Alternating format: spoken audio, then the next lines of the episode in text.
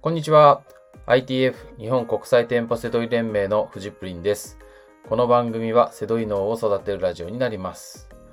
本日のテーマはセドリの段ボール論争結論、買うかもらうか問題という内容になります。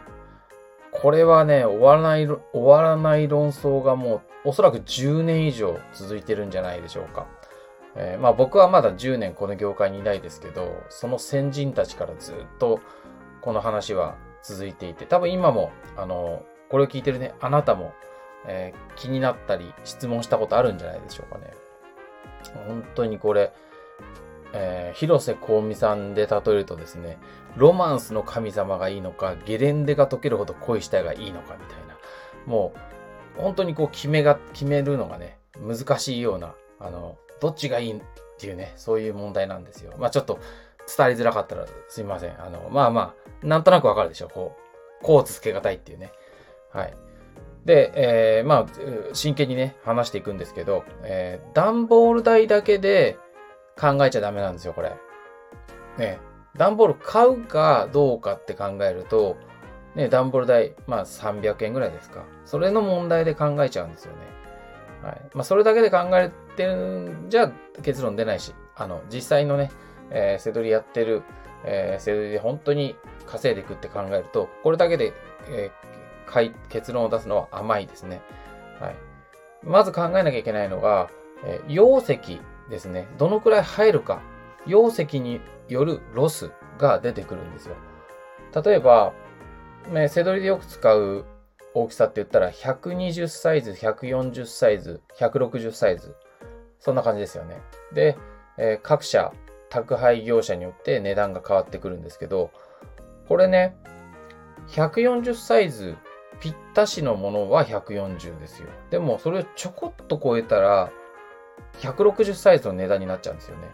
値段が200円以上上がってしまうわけですよ。はい、で、その値段が上がって、しかも、この時に、そこでちゃんと160サイズパンパンに入るんなら、それは値段上がっていいですけど、大して量は入れられないのに値段が上がるっていうことが起きるわけですよ。で、このもらった段ボールっていうのは基本的に必ずロスが出てるんですね。ぴったしじゃないじゃないですか。で、買った段ボールがいいのは、もうここがぴったしなんですよ。はい。だからここの、1番目が段ボール代で考える問題。ね、次は2番目、容積によるロス。考えなきゃいけないです。で、3番目、これも大事。段ボールをもらうためのコスト。これ、もらいに行かなきゃいけないじゃないですか。時間を使って、労力を使って、気も使うんですよね。段ボールくださいって言って。ねえ。そんなタダでもらうのなんかね、いい顔されないですよ。そんな、ありがとうございますなんて。そんなことはないですからね。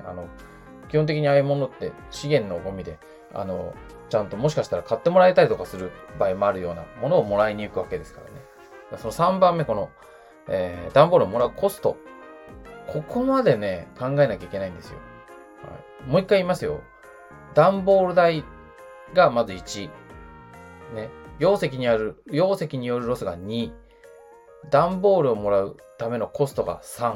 で、この3つ、このトータルで考えると、もらうことは損です。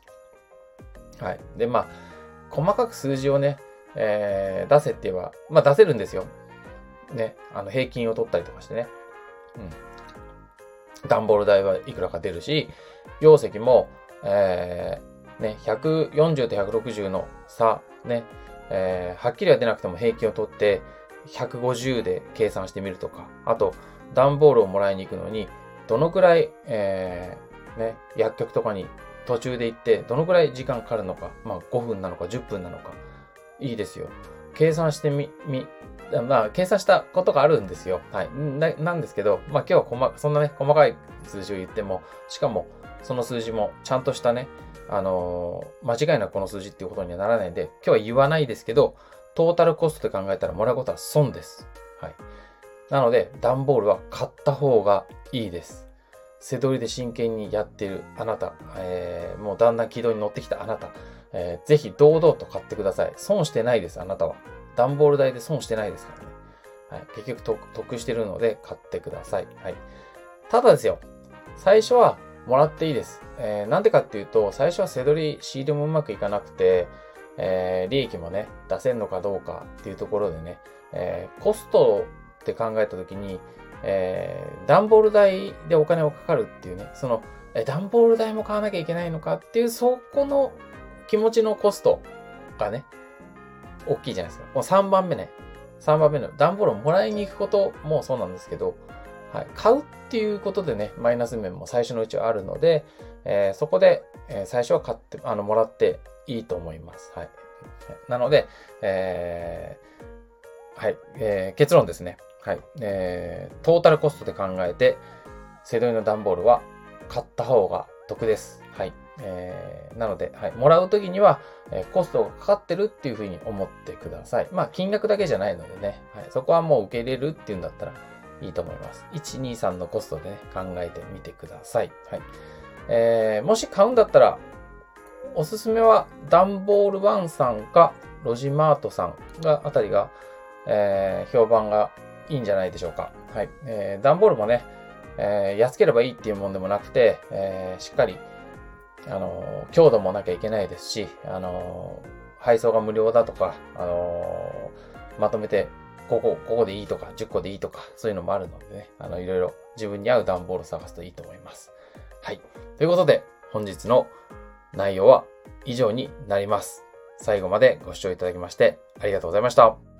バイバーイ。